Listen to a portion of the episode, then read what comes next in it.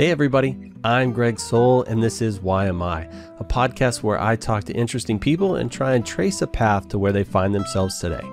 My guest this go around is Jenny B. This lady is a machine. She's a single mother of two teenage girls, which honestly I think is probably her most proud accomplishment. She is a career TV producer, writing instructor, and an awesome podcast host and producer, and truly just an all-around good human. Having found her through her podcast, I have to say that she gives some definite production goals for folks like me. She covers some heavy topics with the effortless precision and grace of a ballet dancer. I want to be as accomplished and humble about it as Jenny when I grow up. I hope you enjoy this chat with Jenny B. Jenny B, thank you for joining me on the Why Am I podcast. I'm so happy that you asked me to be part of this. It's so fun. I'm excited. Oh my gosh, you're an amazing liar, and I appreciate every syllable of that. I'm gonna listen to that on a loop. So, what? I know I usually go into this thing really quick, but I'm just curious. Why do you call yourself Jenny B instead of Jenny Bestworth? Oh, that's such a great question.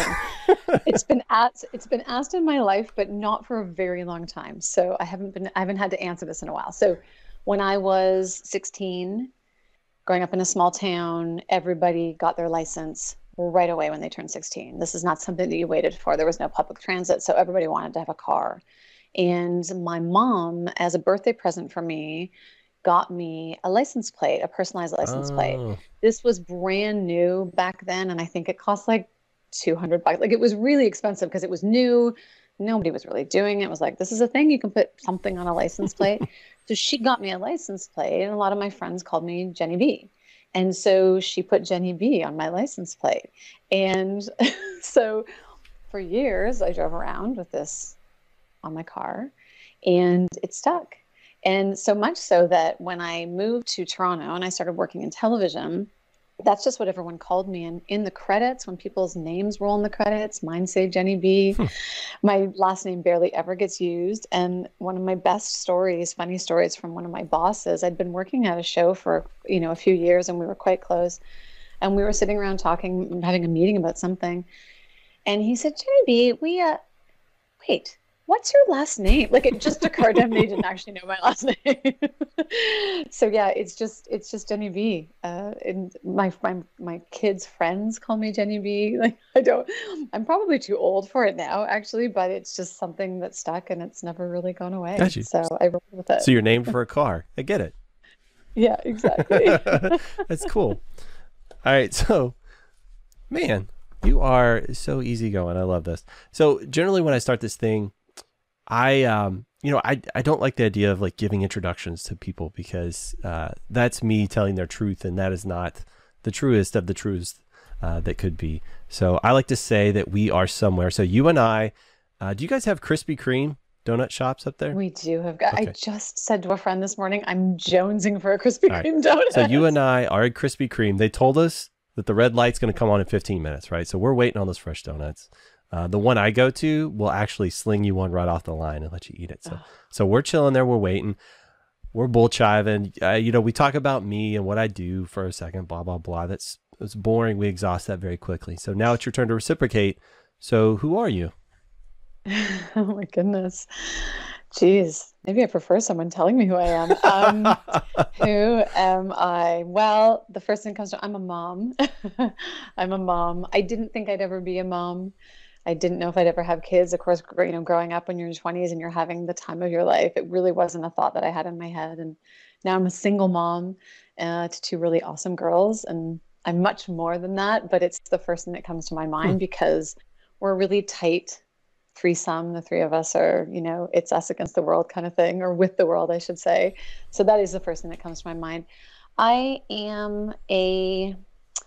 I'm the daughter of two people that were amazing, that really showed us what it was like to be kind and live in a small town and be courteous and lovely to your neighbor and to get to know people. I'm a storyteller, and I come by that very honestly from my parents and all of my siblings. I'm the youngest of 5 kids. There were 7 of us that would grow up in one-floor house in a little teeny town on top of a hill. And it was a really special upbringing. I'm a television producer, I'm a writer, and I'm a podcaster. So at this point, their face is slack. They don't even know what to say back. I mean, that is a lot. That is a mouthful. How is it possible that one human can do all of these things? Well, you're making me feel amazing, because sometimes I wake up and go, what have I done with my life? So it's nice to have a reminder that, yeah, maybe I've done a couple of things. I don't know the answer to that. I mean, I've lived a lot of years. So I guess cumulatively over the years, you find things and you become things and you are things. Geez, I don't know how to answer that question. Yeah. There's 24 hours in the day, and I definitely use them up. I would say that. That's cool. I never use them as effectively as I would like to. But when we're talking about your accomplishments, yeah, on LinkedIn, you scroll and you scroll and you scroll and you scroll, and eventually the wheel on your mouse falls off. You've been out there. You've done a lot of stuff. It's pretty awesome. Does it seem braggy, Greg? Is it braggy? No. I, to be honest, I look at LinkedIn as like a living resume. So in my mind, you should put absolutely everything on there, right? Right. You know, because the first thing somebody does when they're going to work with you is what? They Google you and they find your LinkedIn and they check you out. So it's like, why wouldn't you put all that stuff in there? It's absolutely right, not. Of course. And to me, you're just writing something in a history book, right? You're not, you know, spinning tall tales or anything like that. That's just, and I have learned that people are comprised of everything they've done in their lives, all the decisions they've made.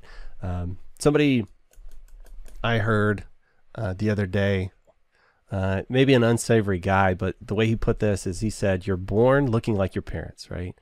And the question was posed to him. It's like, you know, what personality traits do you still have from your parents or something like that? And he was saying, you're born looking like your parents, but you die looking like all the decisions you've made in your life. And I was like, wow, that's a beautiful way of, it's really, man, that was deep. It took me like I had to ponder that for a little while. So like that's the way I look at it, right? It's like you are just an amalgam of all of the things and experiences and people you've run into. So yeah, I think, man, you gotta read off your rap sheet like that. You just gotta let everybody have it all for sure.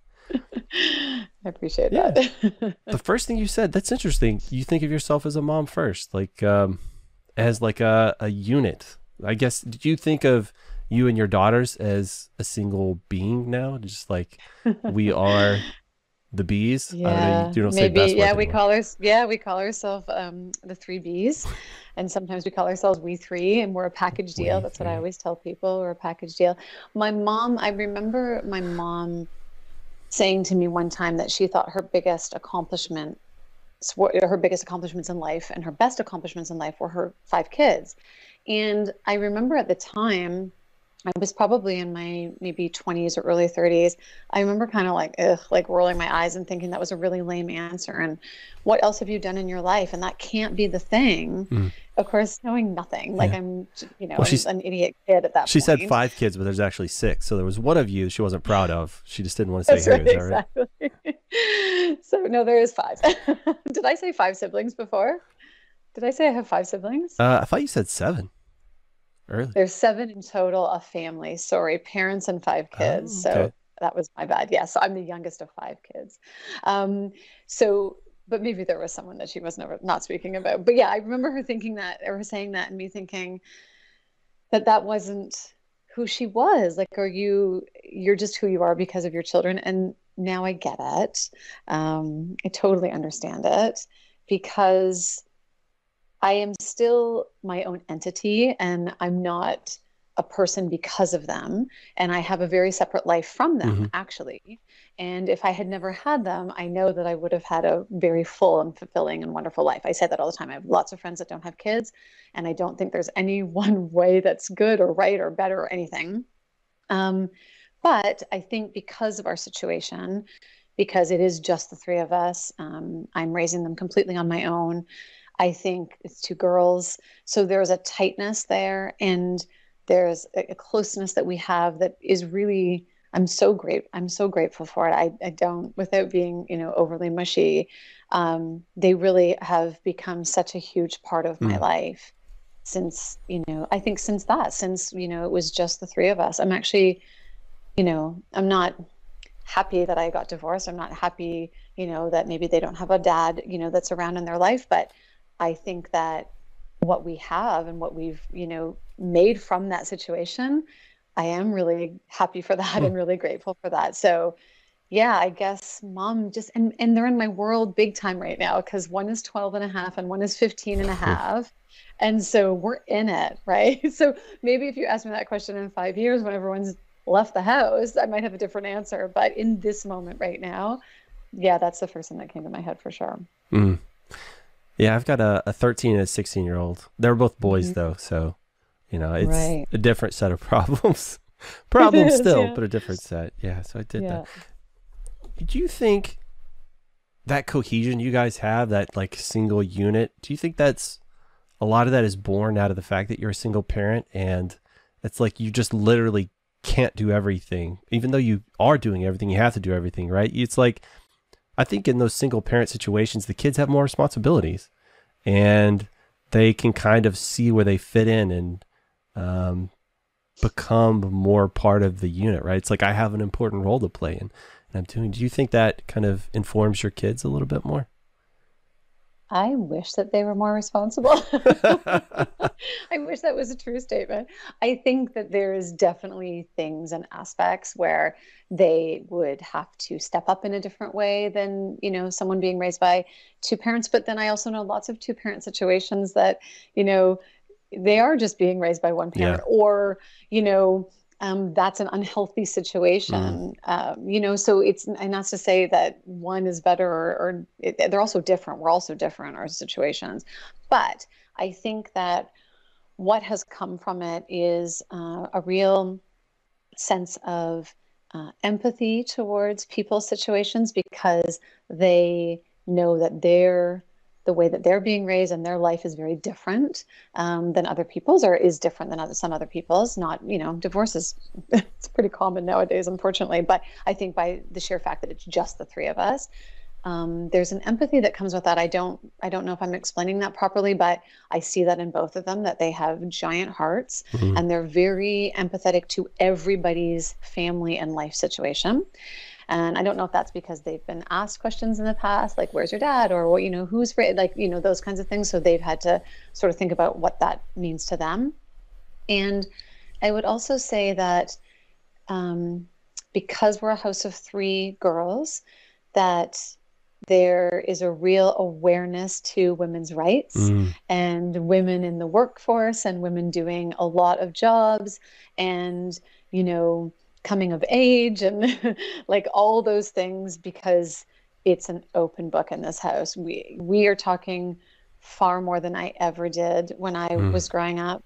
And I know that's a different time. Mm-hmm. So that's no like shade to my mom, but yeah, it's, there's no conversation that is off limits. And trust me, sometimes I regret that decision, because I get one of them coming at me and I'm thinking, oh my God, what is this going to be? Like, I don't really want to talk about this right now, but I do. And we hunker down. And so I think that there's a real awareness and an appreciation. I think that's a sign of the times for sure. But I do think it's also probably being raised by a single mom is part of that. Mm.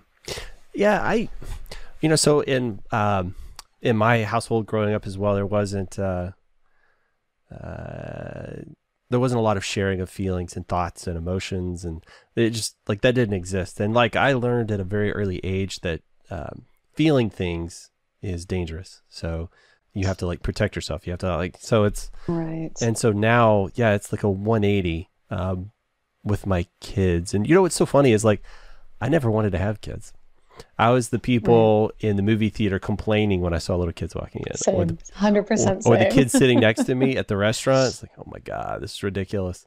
You know, I never wanted them. And to be perfectly honest, my wife did. So we had kids. And even when she was pregnant, I was like, I felt nothing, you know, but I know it's a different experience for a woman, you know, being pregnant. Sure. For one, you've got all these amazing hormones that, you know, encourage you to, you know, want to nurture and all those things. But also for me, it was like I was watching something on TV. It's like, it wasn't real until it got here. 'Cause I was so worried. I was like, am I even going to like this thing? I was like, I don't even really like the cat, you know, am I going to like this kid? Right. And I ended up, you know, obviously loving my kids, and I found unconditional love for the first time. Like that's what I found there. And I was having a conversation with my kids one time about it, and I was telling them how they're the only time in my life I have and never will have unconditional love. And they're like, well, mom loves you like that. And I go, think so? And they go, yeah. I was like, well, what happens if I go and have an affair with somebody else? Is mom still going to love me? And they're like, oh, yeah. Like, yeah. It was like, so it's just, it's different. You know? Yeah, it is different. It's not something I ever imagined. And I now understand what my mom was talking about, because that also happens, is that you realize later when you do it or as you get older, like, you know, what they were speaking about, what they were feeling. But yeah, it is definitely, it is crazy. It is not something I imagined that I could, ever feel. I feel the same way as you do. And it is unconditional for sure. And that sense of wanting to protect and, you know, that's a fun thing that I didn't ever expect to have, you know, a feeling about either, you know, that mama bear thing that comes out or whatever it is, and just wanting to keep them safe. And I thought, you know, after you kept them alive for the first few years, I thought I was really like out of the woods. I thought, okay, great, smooth sailing, we're doing great. And then you know, we got to high school and into teenage years, and it's a whole set of other things. I'm like, oh my God, no, now this is the time I have to keep them alive. Yeah. Like, this is actually scarier and harder than it was when they were a toddler. Anyway, that no one really warns you for that. Yeah, it was so terrifying at first, and then it was like, oh, this is all right. This is pretty easy, and now it's terrifying again. Exactly, especially until you die. Both of them, right in that that dangers. I mean, they're right. Oh my gosh, you're in the same boat. You're like the same age gap, and so they're both like meandering into. I heard somebody describe it as having children is like taking your heart out of your chest and telling it to go play in traffic. And that's what I feel like I'm doing every day with them, like sending them off to like high school, especially in the crazy world we live in right now, you know? Yes, exactly. Yeah. You can't protect them from everything. I guess that's the one thing that I definitely learned, is that they're going to feel the emotions. They're going to have the crummy things happen to them. They're living in a world right now that is just so bizarre. You know, my oldest started grade 9, started high school in the pandemic. And I just felt that was so unfair. But I had friends that kids graduated in the pandemic and didn't get their graduation from high school, you know? So this is it's a tough time for everybody, but I think, yeah, for kids, it's really, it feels very unfair. So trying to just, you know, protect them and support them in the best way that you can, while also taking care of yourself, you know, there's that too, which I think, especially as single moms, I think that's, and not to say take that away from anyone else, because I think it's hard for everybody, but I think that's extra hard in that situation. Yeah, for sure. Yeah. I mean, absolutely. I mean, I grew up with a single mom, and I remember the days where she was working 2 jobs. And I mean, not like you're working like 8 jobs at any one point in time. Not all at once, mind you, but. But yeah, it's a lot for any person to take on. You know, it's for sure. At any point in time, there's a lot for anybody to take on. One thing you were saying that kind of like sparked a little piece of curiosity in my mind was that you and your daughters have a lot of conversations, some of them unexpected, that you probably never anticipated having. And what makes me think about that there is, how do you deal with the conversations that you want to have, but they won't have with you? Because I remember, like, as a kid, well, I mean, I didn't have like a reciprocal parent that like actually talked about feelings. But if I wanted to, you know, there was just certain things that I would never talk to them about. I wouldn't tell them. I wouldn't ask them. And I know the same is true with my kids.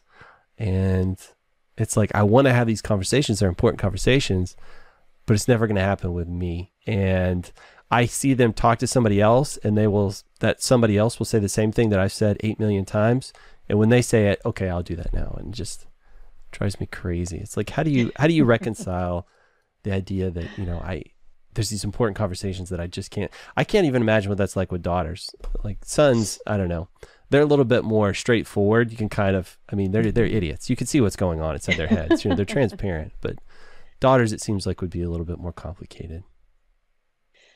I think so. I think that high school and all of the hormones and the changing bodies and all of those things, and girls, and it is true, there are mean girls, but there's mean boys too. Yeah. It's not necessarily just for one gender. So I think that, yes, there are definitely things that I might want to bring up that they don't want to talk about, but I'm very, very fortunate because they really do come to me for most stuff. So that's awesome. I know I have to, maybe that'll change. I don't know. Knock on wood. I'm so lucky. You know, they've even been teased by their friends. Like, do you have to tell your mom everything? I think they know their friends know, like, if they're going to tell them something, there might be a chance that I'm going to hear it. So, and like I said earlier, I honestly don't need to hear all of it. Like, there's some stuff like just, and usually those conversations started around 11 o'clock at night, you know, 10:30, 11. I'm like, I'm there all day long. Just come and tell me any open window.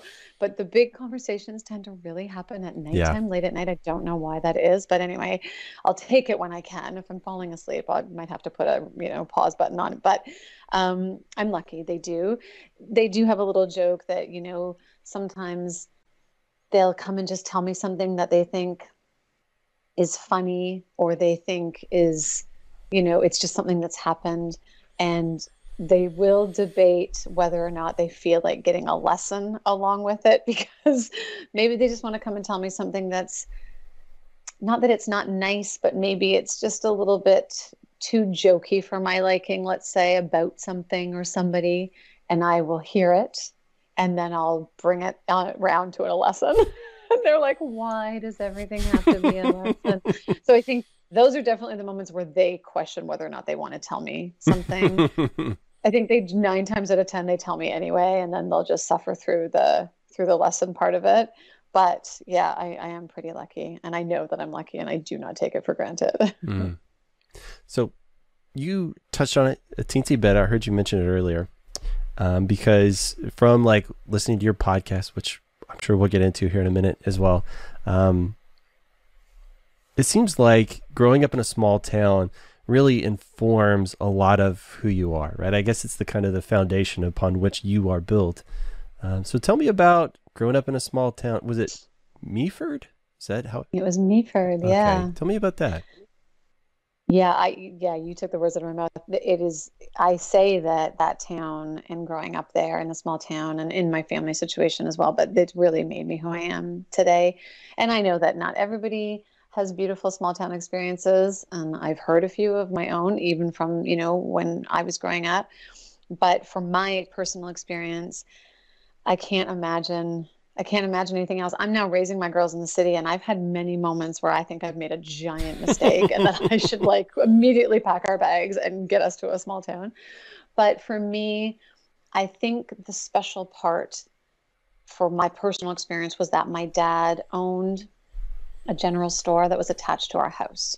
So we were at the top of a hill.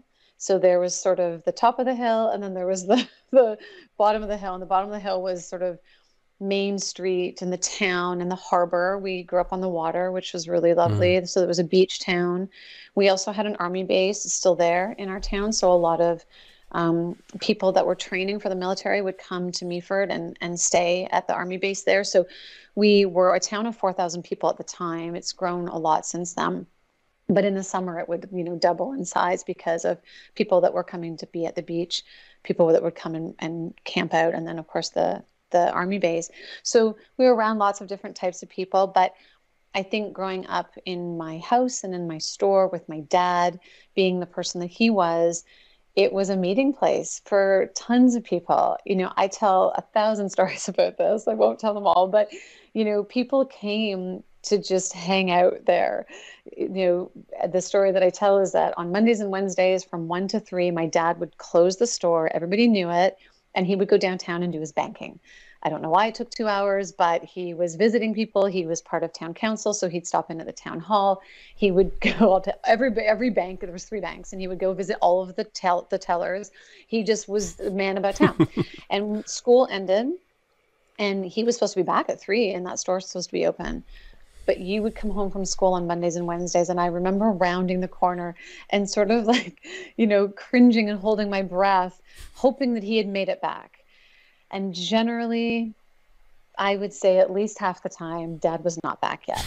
But so that meant that you had to open the store. But it also meant that there was people sitting in their cars in the parking lot waiting for him to come back. Now, who would do that? Would you go sit in the convenience store parking lot and wait for the owner to come back and open the store? No, of course not. You'd go to the other convenience store.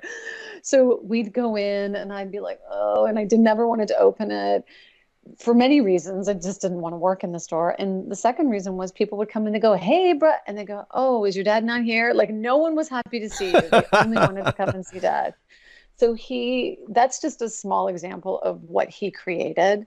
So I think I was around a ton of different people. I was around, he called everybody brother. That was his thing. And so then they started calling him back, that. He was very, very generous to people in the town. If people were short on cash, he'd just let them take it. He started so many things in that store that I witnessed. And so that combined with small town mentality is everybody is your neighbor. You help when you can, old people are revered, senior citizens are because there's a lot in small towns, because that's where you would go to retire and settle down. And so I think it was just a cross section of people. And I think that the underlying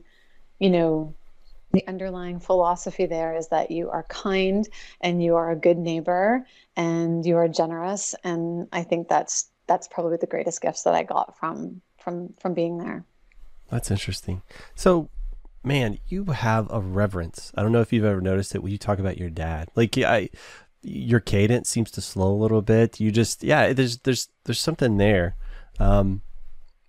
It sounds like so much of you. Like, I've been burning down your podcast for a little while since. I mean, we've had this scheduled for a while, and so I've had the opportunity to listen to a lot. And it does sound like one of the things you're most proud of, and it seems like you try and pass on to your girls, is kind of that empathy is a big one, and generosity, trying to take care of others and seeing that in others. Do you think this is sort of you carrying forward a legacy for your dad, in a way that he'll be able to live on forever, sort of through this, passing of the torch, the small town torch, I guess, as it were? It almost made me cry. That's really nice. That's such a nice way of thinking it. I would also say that my dad was a bit of a pill sometimes too. Like, my siblings who are older than me have very different stories about growing up with my dad. There's 15 and a half years between myself and my oldest brother. And his relationship to my dad was very different than the baby 15 years later. I just want to be clear about that. So there was hard parts to my dad. I think that you either loved him or you hated him. He was on town council. He was super opinionated. But at the core of who he was, and I do believe how he was remembered, was that kindness. And maybe that is something that I'm just, in the back of my head, it was ingrained in me. But I think also, yes, having him live on, he died when I was 21, and he was such a big part of that town. There was a full page in the paper when he passed away. There's 4,000 people in the town and 1,100 people showed up at his funeral. Like, that's, that's not nothing, a quarter of the town. So he really, he brought something to that town. And I think, I for sure want to keep that going in whatever way. And I don't know that it was purposeful necessarily, but I think for sure that was because of him, and absolutely a little bit for him and my mom. Whenever I post a story on Facebook is sort of where my childhood people are. That's, that's where my high school friends are and my public school friends. And whenever I post a story on there or a photo of my parents on there, it is without a doubt the thing that gets me the most comments. And I have heard stories. He died when I was 21. That is a long time ago. People still tell me stories that I've never heard before, stories of when they went into the store, something he did for them that they've never forgotten. Like that, gosh, if we could all go out of this world that way, like that, I think is the biggest thing for me. Just leave the earth better than how you found it, in whatever way that is. His was a small little way in a store on a hill in a little town, but people are still talking about him over 25 years later. that is no joke. Yeah. So if I could have even a quarter of that, my goodness, I would be a very, very lucky person. Yeah. I think it's I've talked to people before that, you know, they were talking about what legacy they're going to leave, you know, and I've had people say, you know, I never did these great, you know, if you're not Einstein, are you going to really be remembered as a scientist? You know what I mean? Like if you're, you know, if you're not Alan Turing, are you really going to remember, you know, it as Codebreaker? What, you know what I mean? It's like some people do great, big, amazing things and they're remembered for that, right? So it's like, what legacy am I going to leave? But a lot of these people, not unlike yourself, are storytellers, and they slowly make these gentle nudges in people throughout their lifetime. And it's an invisible legacy of just moving these people towards being a little bit better, just tiny little bits, right? You know, and you know what they say is like, if you have two lines that are seemingly parallel, but only a slight angle, a slight augmentation, you know, for the first 10 miles, you can't tell anything. But once you get, you know, a lifetime of distance away, you can see how much you've moved that person. And I think it's amazing when people go out of their way to, you know, try and put a little bit of good out there, try and make a little difference here and there. Like to me, that, it gets me every time. Yeah, me too. I think it's super important. And the tagline of my podcast is everybody has a story, because yeah, I think that's what I learned the most in my dad's store. Every single person that came in there to spin a yarn with him or to complain to him or to tell him a funny story. It's the first time I heard real big adult laughter where I was like, what is so funny? Like, I don't get it. But they, you know, so every emotion happened in there, and I saw all types of people. And I thought, yeah, everybody's coming from something. We're not all the same. It's what I tell my girls all the time. Like, whatever reason why someone's acting a certain way, it's coming from somewhere. And so if, you know, we can just remember that and move through our day with as much kindness as possible, I think we would be okay. Yeah. You know, it's funny. You follow a pattern of other really great storytellers that I've talked to. So one, when he grew up, his mom owned the beauty salon in town. And so he'd go up there and he would sit there and he would just listen. He'd listen to people talk all day long. And the other one, I believe his dad owned a general store in town. And so he would just sit there and listen to people talk all day long. And they are the most amazing storytellers I've had on here. And here you are, you were in a general store. Let me guess, you were listening to people tell stories and talk all day long.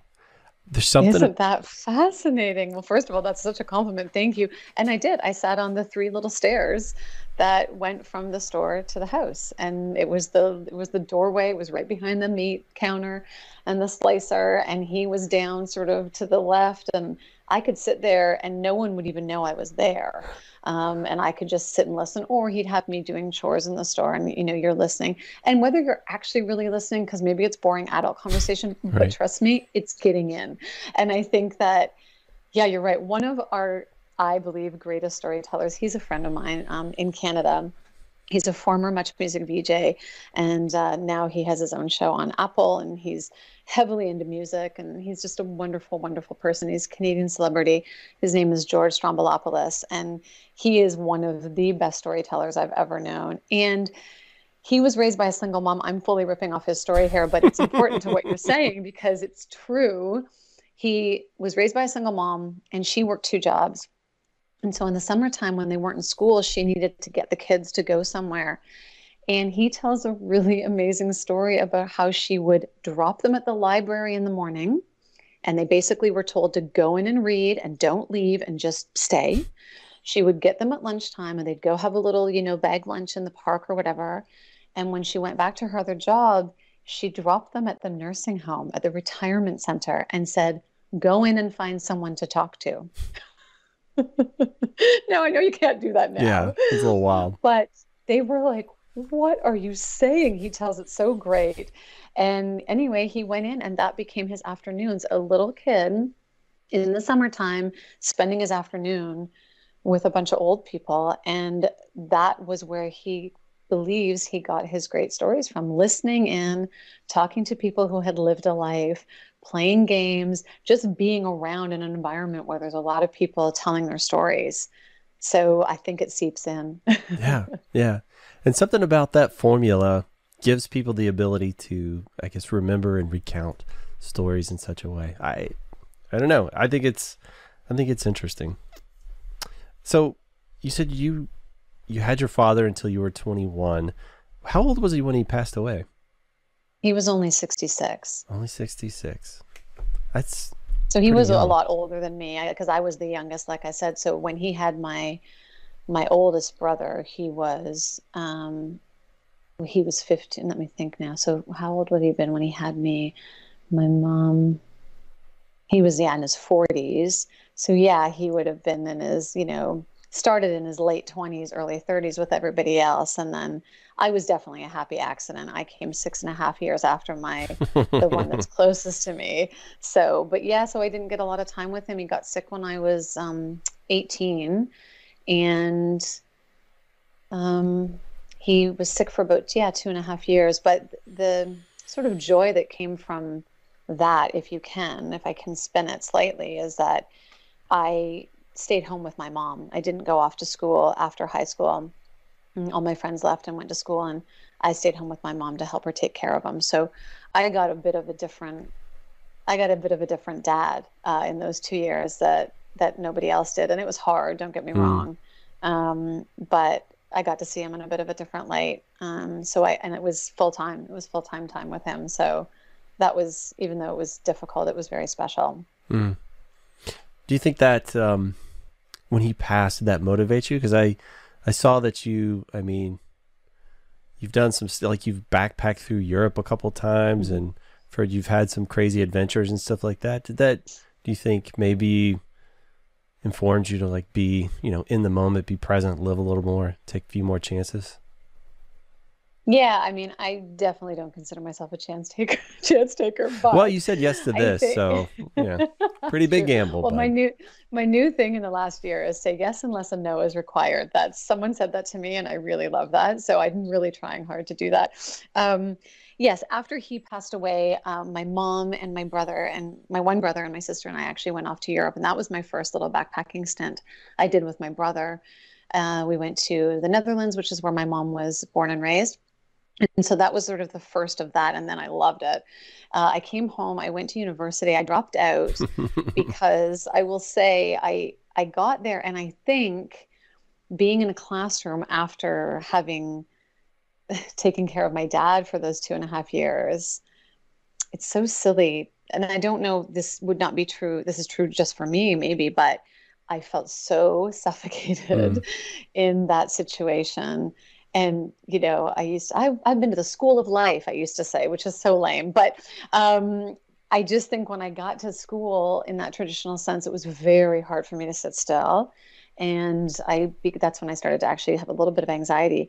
But what really helped me was, yes, doing the things and, going after some things that I knew that I really wanted to do. So then I did a second backpacking trip. And that was just pure joy. I have a million stories from that thing. And it was so special. I tell my girls all the time, if they ever do it, I even though I want them to take their phones, I also don't want them to take their phones, because getting lost and having to figure out how to get around without GPS. And it was just so special. Getting lost was where I got found. I, met so many people in those moments of ending up somewhere where I didn't think I was supposed to. So yeah, I think for sure, it, made me a little bit more, willing to try and do things maybe that I wouldn't have if I'd gone on the straight path right after high school. And I do think about it a lot in that life is short. That comes up a lot in my mind because I lost him, lost him. That's such a weird thing to say, because he died so, young to me anyway, but he made such a big impact. So what can you do in the time that you're here? Because somebody can make that kind of impact on someone in just, 18 years of their life, then, that would be my thing that I would want to always try to take from him. Hmm. Well, but you don't have 18 years. You have 20 minutes when you're doing these podcasts and you're making impacts. So you put nice. It in that perspective, it's he had an easy job of it. You're trying to make big moves. You're making big money moves in short amount of time. And I gotta say, some of that stuff took me back a little bit. I know I'm jumping ahead, talking about your podcast or whatever, but yeah, some of the stuff, I don't care. I'm gonna jump all around. I don't give a crap. In your podcast, you've done some really interesting ones and some really funny ones. I know there was ones where you talk to teenagers, and you have, I mean, that's generally the format where you give a little bit, which I love, honestly love. I love conversations. I love hearing people talk and tell me stories. So I'm totally on board with this, but you'll give a little bit and you'll have other people talk, but you don't just stick to fun, safe subjects. Like you did one called This Is My Miscarriage, and man, that one hit me pretty hard. You know, I was like, wow.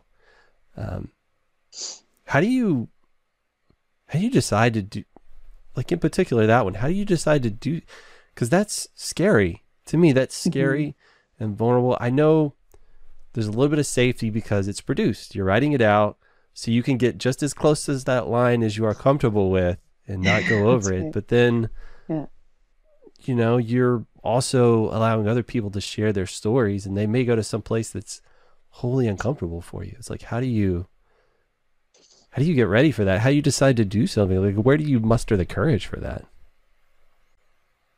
Oh gosh. I mean, it's so kind for you to say that it's courageous. I think, well, first of all, I think that everything is a subject, so everything can be a story. So I've said this before, but my brother's always very concerned that I'm going to run out of topics, but I don't think that I will, because everything can be a story. So that's, I can always start there. I can start with, you know, and then do I have a story? Do I have something that I can contribute?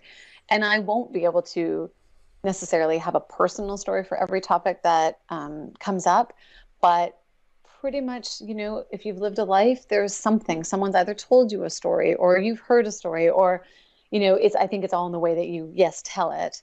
I've been really lucky so far. Every topic that, you know, I've covered, I've had something to say about it. And then for the depth of it, you know, sometimes people come to me, and it was one of the women that shared their story that had written me a couple months prior and said, I really want to tell my story about miscarriage. And I had had a miscarriage myself, and I agreed. I really don't turn much away. In all of the stories, I've had 313 guests and 313 stories in 2 seasons.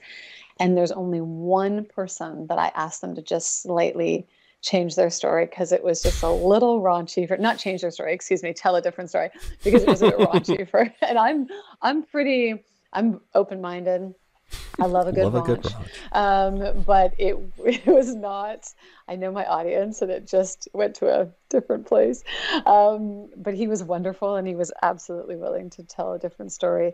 So yeah, I'm asking people to dig deep. And like you said, some of it is really light and it's fun and funny, and some of it is definitely heavier than others. And I am very much an open book. I don't tell every part, like you say. I get to produce exactly what I, you know, want it to give. And there's lots of stories I've not told yet. I think people think that I've said it all and that I'm giving it all up, and I certainly haven't. I have things that I've not shared, and I may get to, and I may not. But I think that for me, because in the past, when I've shared certain stories, I've had 1 to 5 people come to me and say, me too. Thank you for telling that story. I relate to you. I think the miscarriage story is a very good example. I had never known anyone that had a miscarriage before. And then I went through it really secretly and privately for the most part. And then when I had kind of come up and over, and it was however long afterwards, and I started telling, you know, a couple friends or a couple people. I told my sister.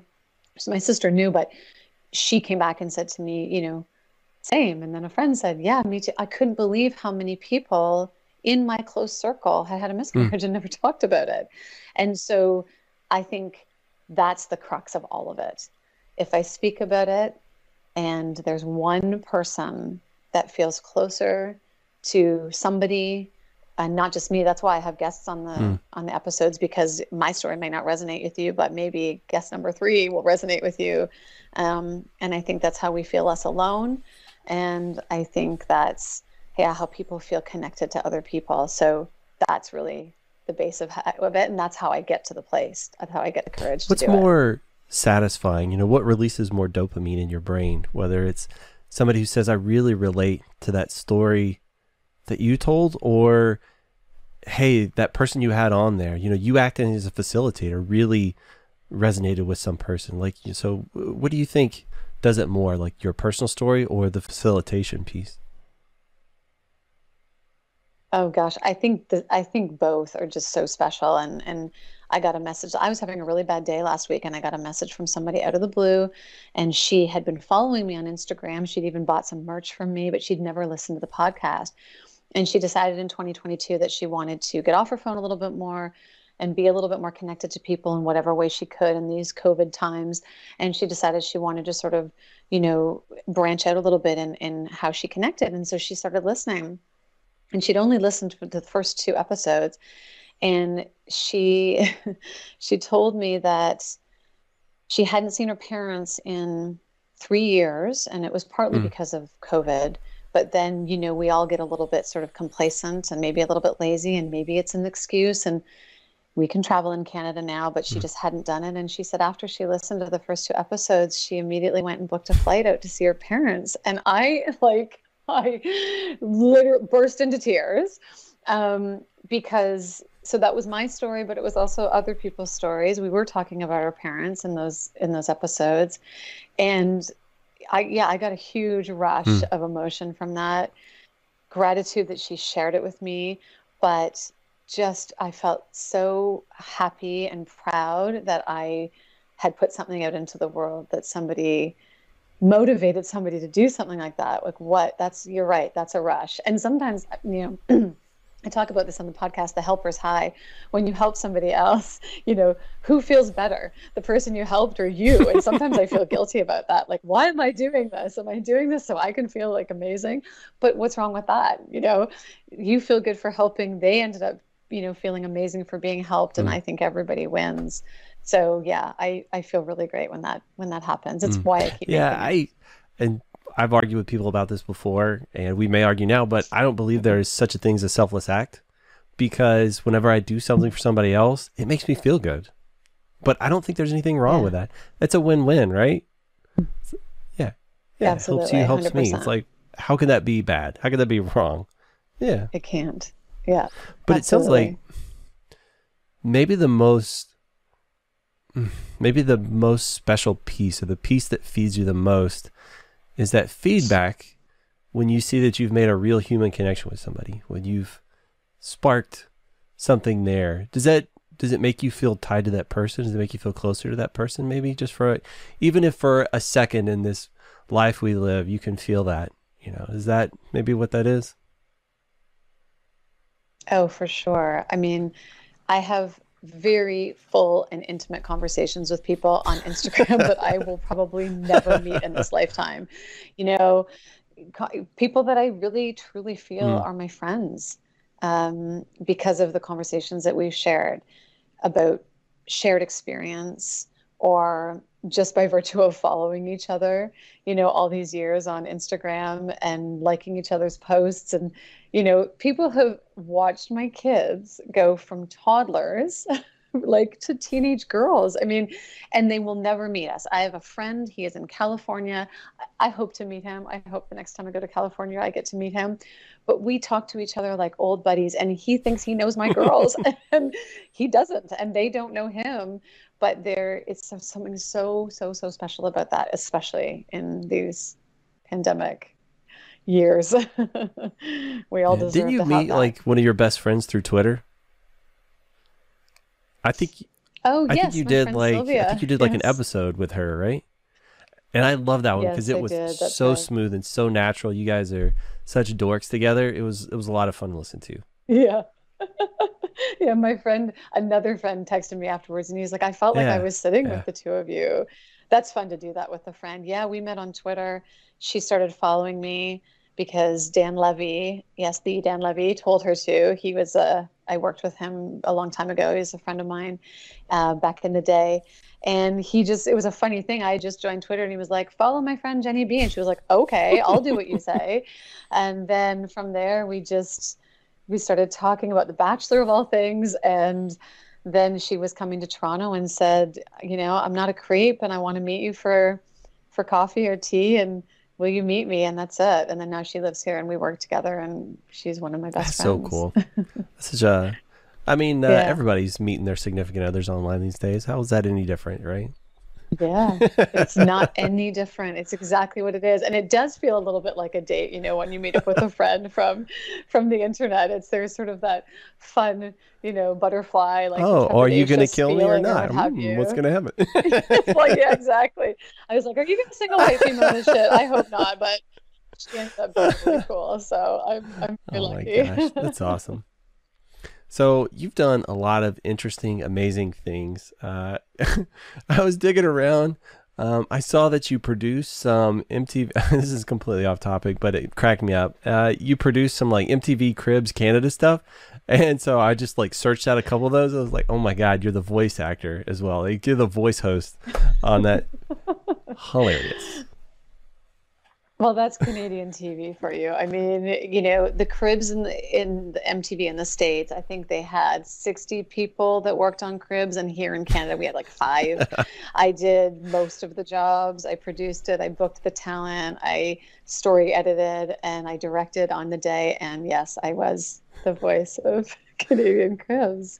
Yeah, it's silly. Funny because the voice I heard on Canadian Cribs is awfully close to the one I hear on the This Is It Actually podcast, right? So it's funny. It seems like a lot of the things you've done in the past have kind of led you to this crossroads here at this podcast thing. And I don't know if you feel like it's something really special. To me, I think it's you really shine. It's exceptionally well polished, and I know it's really just you putting all this stuff together. You ever thought about kind of the weird Plinko game that is your life that's led you here, and all these various things have kind of coalesced to be this amazing producer? Because I mean, you do, like you talked about, television production as well as the podcast and stuff. Well, it's funny because the podcast is like, it's the sort of realest and hardest job I've had that I don't get paid for. So then I don't feel like it's a job. You know, when you're not being given a paycheck, you think, what is this? You know, but it is a job and I love it. It is one of my favorite jobs. But yeah, I've never lined it up that way because it was sort of this side project that I was going to do that has now turned into this full-time beast that is, you know, a really big part of my life. And when I was in high school, and I was asked what I wanted to do. I wanted to be on the radio. So you want to talk about full circle? I mean, I never got a job on the radio, never got a job in the radio. I was offered a daytime shift at a small local station up by my hometown, but I was already deep into television. I was a couple years into a job on Canada's only late night talk show.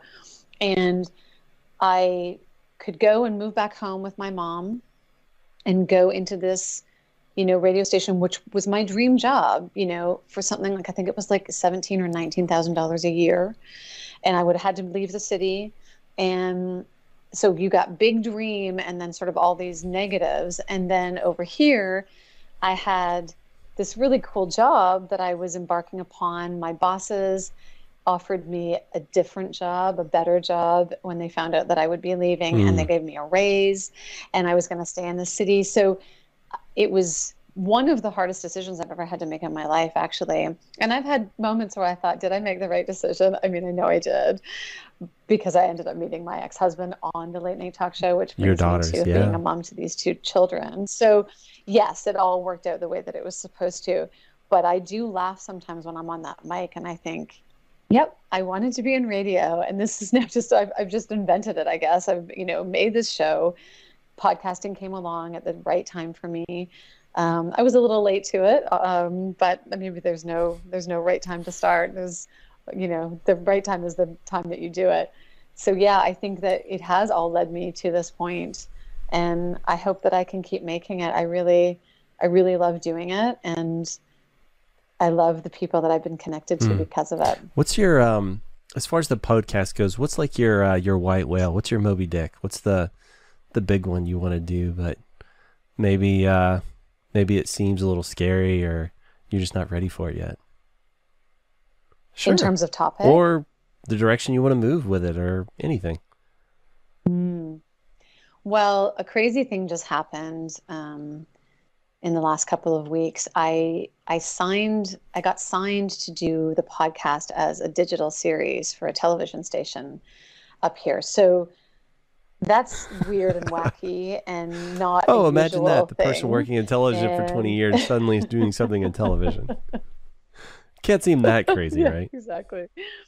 No, I guess not, but just because it's my own thing, baby. And it's a podcast being made into TV.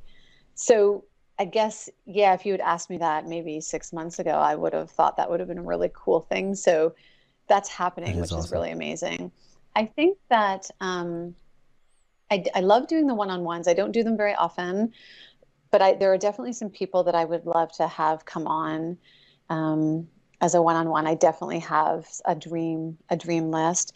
And I think that I would love it to keep growing so that I can, have more people on it, obviously. I would love to be able to keep making it.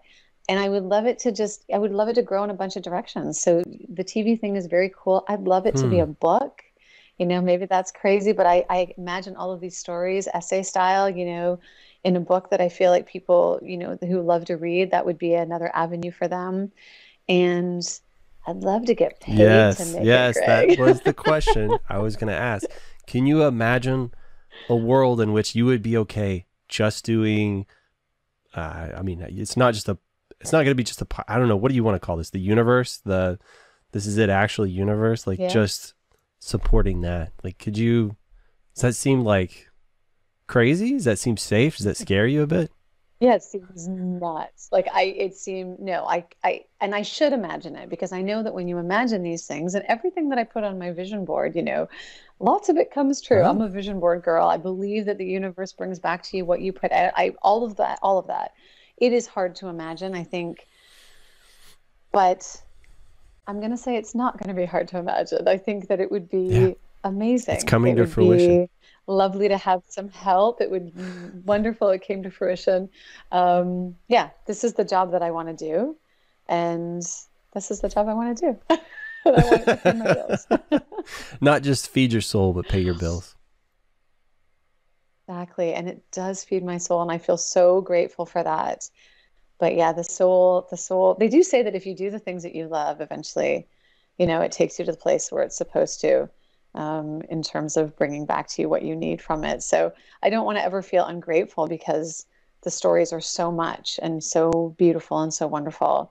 But yeah, they don't put food on the table. They don't feed my kids. They don't. Yeah, I keep a roof over my head. I get it. Like I very much understand that. Yeah, like when I started mine, I didn't fully understand why I was even really doing it. I've done a technical podcast for 10 years, right? But it's for nerds and, their ilk. And so it was very different than this, right? So I've kind of been doing this thing a long time, but this feeds me in a way that, one, I never expected it to. And two, like I just had a conversation. So I've been at this about a year, like right at about a year on this style one. And I was having a conversation with my wife about, why I was even really doing it and what I've got out of it. And I realized I make myself completely open, right? The thing that scared me the most, like, and was so dangerous most of my life, I do that now. And I do it with some incredible people. And I have learned so much about myself and learned how to interact with people better. But what's crazy is my wife and I were talking about whenever you go and you do a job, you put on a uniform, whether it's visible or invisible, right? You're always you, but shades of you, right? Like you're sort of different. Mm-hmm. And I was saying, she was like, yeah, that's a very different person you are when you're doing this podcast. And I was saying, you know what? It's not that different from me anymore. Like I've learned to start moving towards that person, and I just started just sobbing. I wasn't like losing it, but it made me realize that I am becoming more the person I wanted to be. I didn't realize that was my intention or my goal, but it's amazing. And through every person that's kind enough to say yes, you know, it changes me in a significant way. And I don't know if other people hearing this make those adjustments. I don't know how you get such good feedback. It's much smaller for me, but that's awesome. Like, I think that's, it's so cool. And it makes me sort of curious when other people, you start a podcast kind of, you know, where you're collecting stories and you're getting it out there. Did you really have any goal for yourself? Like, this is what I want out of this, or did it just feel like this is something I want to do, I need to do, and you did it? Yeah. So I had this blog and I was really doing that so that I could tell my stories. And that was really personal and a little bit, not selfish, but it was really for me. I just wanted to get my stories out there in whatever way. And then I had people say to me, you know, this should be a podcast. And I was like, really? What is it? Like, I didn't, you know, I couldn't really fathom it. And then it kept coming back, you know? And so when it finally occurred to me what it was, because I had different ideas about what the podcast was going to be. And when I finally realized that it was actually just the blog in podcast form, in audio form, but with other people, when I had that light bulb moment, really for me, it was about being able to showcase all of these different types of stories. So my goal was always just to like find amazing people so that other people could feel connected to them. And yeah, just keep finding great stories. And, you know, it's not always easy. Like you say, it's a joy when someone says yes. I've definitely had people come to me and say, I want to tell my story. I've been really lucky that way.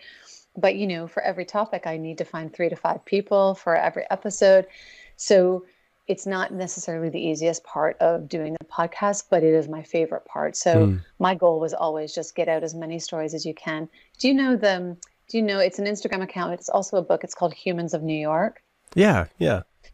Yeah. So I've always said that I kind of wanted it to be Humans of New York, but in audio form or in video form, you know, just that snapshot of a person. Tell me the story like you're my friend and give me a little snippet of sort of this picture. And then other people listening will feel, you know, connected to it. And so I guess I've accomplished my goal. If that's, you asked me what the goal was, I think I did it, but I would like it to just, yeah, keep going and get bigger. Yeah. And share your message, your feeling, connect more humans, just bigger audience. I love it. I dig it. That's it. That's it. Yeah. Connecting humans. I think that's all it's not necessarily what people think that they need or want, but when it happens, you realize how important it actually is. And just being able to hear someone else's story humanizes somebody and helps us better understand other people. I feel like most of us are just going through life waiting for somebody to see us. You know? Oh my gosh. Yes. Wow. That's profound. Yeah. And we're all stories. That's what I say. Margaret Atwood said that, you know, we're all stories in the end. That's what it is. And so every part of what we do, every moment, every part of our day, even if we think it's nothing, it's something. And if somebody else can relate to that for even just a second, then we've done our jobs as humans.